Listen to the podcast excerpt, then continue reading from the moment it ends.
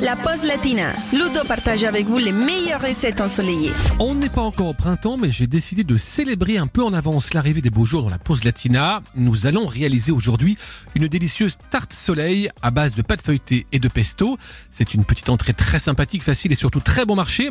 Alors c'est parti pour 6 personnes. Il nous faut tout simplement deux pâtes feuilletées, un pot de pesto vert d'environ 150 grammes, 50 grammes de graines de sésame et un œuf. Pour commencer, nous allons préchauffer le four à 180 degrés, étaler une pâte feuilletée sur le plan de travail recouvert d'un papier sulfurisé et la badigeonner de pesto en veillant à laisser 2 cm de bordure.